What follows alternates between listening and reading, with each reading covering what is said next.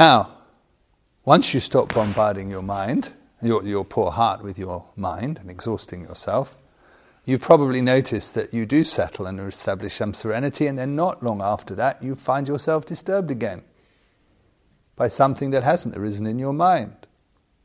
You start to feel somewhat agitated within you, or all kinds of things have started to arise in you. Old memories, habit patterns you didn't think you had anymore, vivid dreams, all kinds of stuff. So, what happens to us when we stop throwing pebbles in the pond? Do we just come to a point of serenity? Momentarily, perhaps. And if our concentration is very good, for quite a sustained period. But there comes a point where that serenity gets disturbed. What is it disturbed by? When you aren't being disturbed by anything external and you actually learn to, to pacify your mind. What's, what remains to disturb you?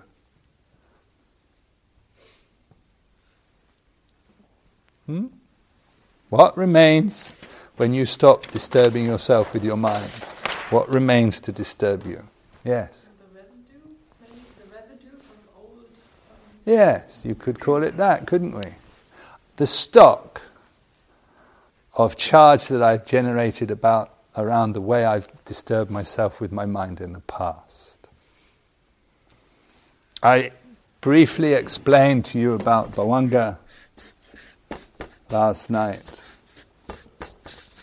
and how every moment of everything that you experience registers in Bhavanga with the impression and leaves the impression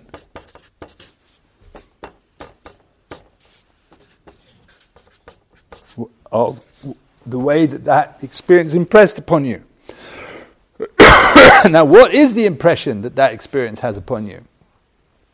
How you react is the impression that you accumulate, not the experience itself. So, if you meet experience A with aversion, it is the aversion that registers in Bhavanga as a charge. Or we call this sankhara.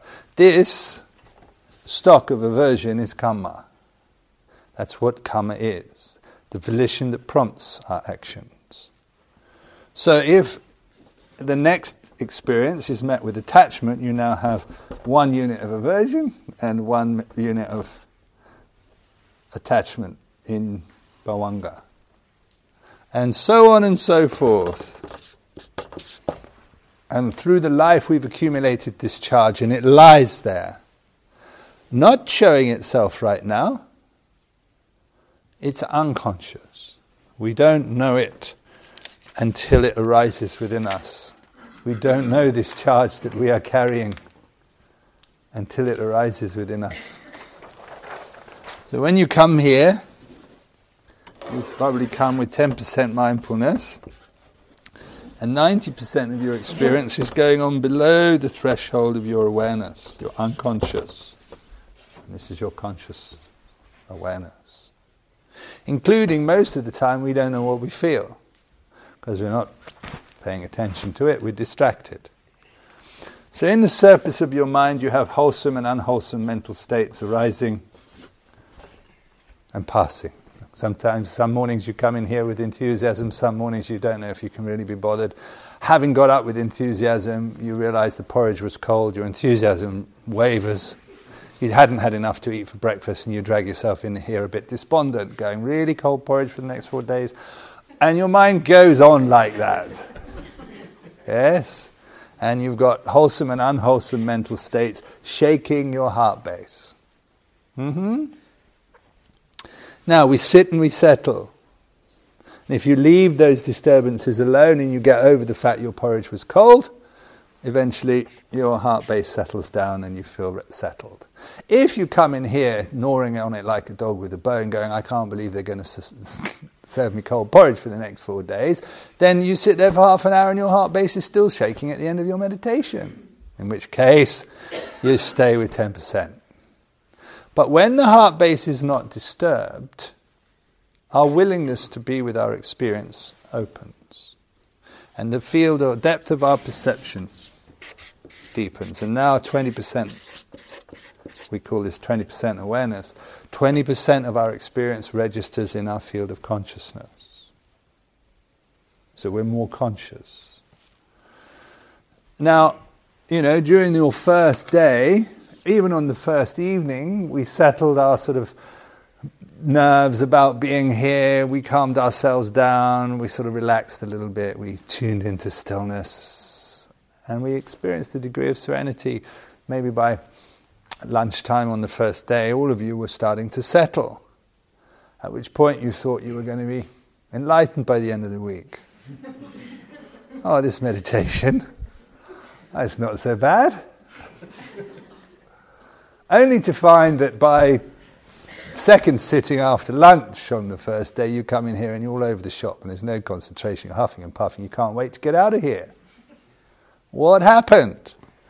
Because you settled your normal, ordinary field of awareness and made your heart base undisturbed in that, your field of perception opens, and those charges that you hold below the threshold of your conscious awareness start to reveal themselves to you. Now, if just below the threshold is a degree of restlessness. I, I can sit for five minutes before I start craving my phone, but after 10 minutes I'm wondering whether anyone's answered, replied to my message. Then sooner or later you're going to experience restlessness or boredom or aversion to the discomfort or whatever. And your enthusiasm is going to wane and your aversion arises, your heart base starts to shake, and now sitting there is just abject misery when you thought you were almost enlightened only a few hours before. Huh? yes. And then I say, well, leave it as it is. And some of you settle and go, okay, and you get over it, and you find a little bit more patience or a little bit more whatever's necessary. And you settle your heart base at 20% awareness. Mm-hmm. And you think, oh, maybe I am actually going to get enlightened after all. And your concentration deepens, and with it, your mindfulness, your perception deepens, the subtlety of your perception deepens, and now you open 30%. And who knows, maybe some of you at that point had a very strong reaction, very strongly overwhelmed by emotion that you hadn't felt for a very long time. Because just this far below the threshold of your awareness, you keep a very strong charge that disturbs you significantly. And so you don't know what you're going to get when you come to sit on the cushion, which is why sometimes it goes very swimmingly and other times it's an absolute struggle. And this is the reason. So if we learn to just sit for 10 minutes and clear the surface of our mind, and then get up and go and distract ourselves, then we only manage to clear our field of awareness within with 10% consciousness. And all of this stock sits in the background. At one level, you know you're carrying this stuff, which is why we keep ourselves distracted. Because I desperately don't want to be with that. But you know it's there. And this is this sort of tremendous state of tension that we live in, knowing that I'm carrying something inside me and knowing that I don't know how to be with it. It's a bit like you've got an aeroplane flying around that has to come into land sooner or later. It's only got so much fuel. And you've got to find somewhere to land it, and you know that your heart base isn't stable enough to land that experience, and so you have to keep it out there at arm's length. Now, if that aeroplane is a jumbo jet, and your heart base is made like that field, uh, the runway that you've got to land your experience is, this is your heart base, your, your constitution, your mental constitution. If it's only that, uh, as robust as that field out there, you know you can't land a jumbo jet in a field. And this is real dukkha. And this is why we can't be with ourselves completely. Because I know that if I'm really with how I feel, I can't deal or be with how I feel. So I have to keep myself distracted, which is why we maintain such a limited level of consciousness. So you've got to keep this aeroplane flying, and you know that it's only got so much fuel, and you know your heart base can only deal with so much. That is misery. So, what we're asking you here to do is to gradually make more stable the runway that you land your experiences on. If you become stable with 20% awareness, now your runway is a little bit more than that field, but maybe not yet stable enough to bring down that jumbo jet. You can run, bring some of your challenges, be some of your challenging experiences. You can bring them to land, but some of them you can't yet. But if this challenging experience you meet with a willingness to be with it without rejecting it, understand it's only a suffering in the moment. It's just an unpleasant feeling, and then I add to it with my mind, and it becomes misery. With the right attitude, you find a way of bringing to land this and now your heart base is stable with 30% awareness. Hmm. Now it's starts, yeah, maybe I can. It starts to come to you, perhaps I am able to be with that that I thought I couldn't be with. And slowly you walk up to it in the appropriate way until whatever it is that you keep that is most troubling you if you keep working at it in the appropriate way, gradually you clear the ground, you build the runway, your heart base becomes stable. What did I say is the place at which we make progress in our practice? Not when we are stable in our stability, blissing out in the delight of serenity, but when we find stability in our instability. This is the ground where we transform the quality of our mind and bring a capacity to be, or develop a capacity to be with those things that previously I couldn't. Every time you do that and you sit through your challenge and you accept it and you meet it as it is without rejecting or grasping it, without whatever, adding to it, and you let that charge go, you carry that charge no longer. And the experience of having been through what causes you suffering and not bringing it to more suffering, brings you the knowledge that I can be with that. And so your what we what we call your willingness to be with how you feel gradually develops. Until one day your heart base is as stable as the runway at Heathrow Airport, where they bring in jumbo jets every 90 seconds. Not a problem. And now, whatever it is that you felt you couldn't be with, I can be with that. And in the being with it, the charge, you turn the charge around, that afflictive charge is released. What was that about? And it's gone. It's gone.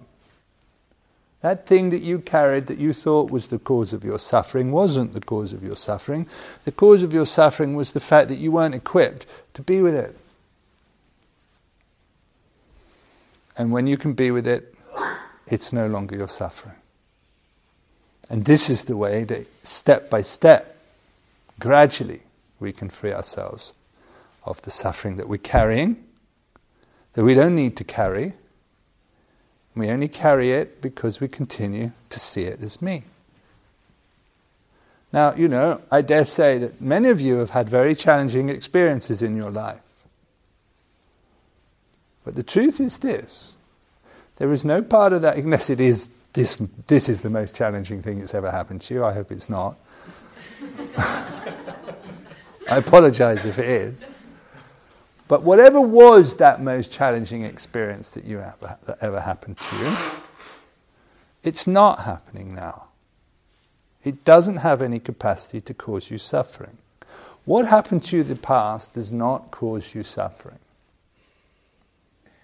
The only thing that causes you suffering is the mind that arises now and the charge that it produces in you that makes you feel afflicted. So you're continue, continuing to attach to the idea of this happened to me and continuing to react to the idea that it happened to me long after the event. This is the cause of your suffering, not what actually happened. Because that passed a long time ago. And so we can see how much of the suffering did I experience in the moment when I was truly challenged. Okay. And how much have I continued to suffer on account of my inability to let it go? What truly is the cause of my suffering? We meet hardships along the way. Sometimes we're unfortunate enough to meet tremendous hardship, but it never lasts forever. And in the moment, years later, when you think it's the cause of your suffering, it isn't. The mind that arises now, reacting the way it does on account of the way it identifies with what happened to me, that mind is the cause of your suffering. So when you can be with how it feels and not keep adding to it with your mind, you let the charge go that you carry around those experiences. And when there's no charge around them, those experiences come to mind and there's not a trace of, attach- of, of uh, suffering associated with them. It just is what it is. It's not that your memory will have gone, it's not that you will have forgotten the things that happened to you. The charge that you carry, the karma, the way that you reacted to what you experienced, is gone. And now you've freed yourself of that suffering. There isn't any other way to free yourself of that suffering.